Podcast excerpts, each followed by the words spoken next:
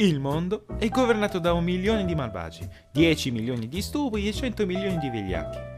Disse così a Volgani con il suo più forbido accento oxfordiano, leccando il dolce al miele che stringeva tra le dita grassocce. Il vero potere dei malvagi, ricchi, politicanti, fanatici religiosi, e le loro decisioni determinano il destino del mondo, che è segnato da avidità e distruzione.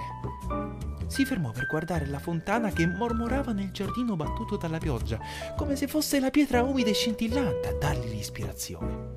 Allungò una mano, prese un altro dolce al miele e se lo ficcò in bocca tutto intero. Mi rivolse un sorrisetto di scusa, come per dire: So che non dovrei, ma è più forte di me. I veri malvagi non sono più di un milione in tutto il mondo.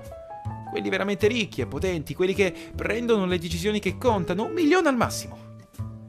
10 milioni di stupidi sono i soldati e i poliziotti che fanno rispettare le decisioni dei malvagi, eserciti e polizia di una dozzina di nazioni importanti, più quelli di una ventina di altri paesi. In totale 10 milioni di uomini in grado di esercitare un potere effettivo.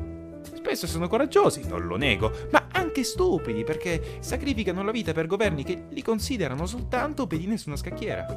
Prima o poi vengono traditi o abbandonati. Le nazioni dimenticano in fretta i loro eroi di guerra.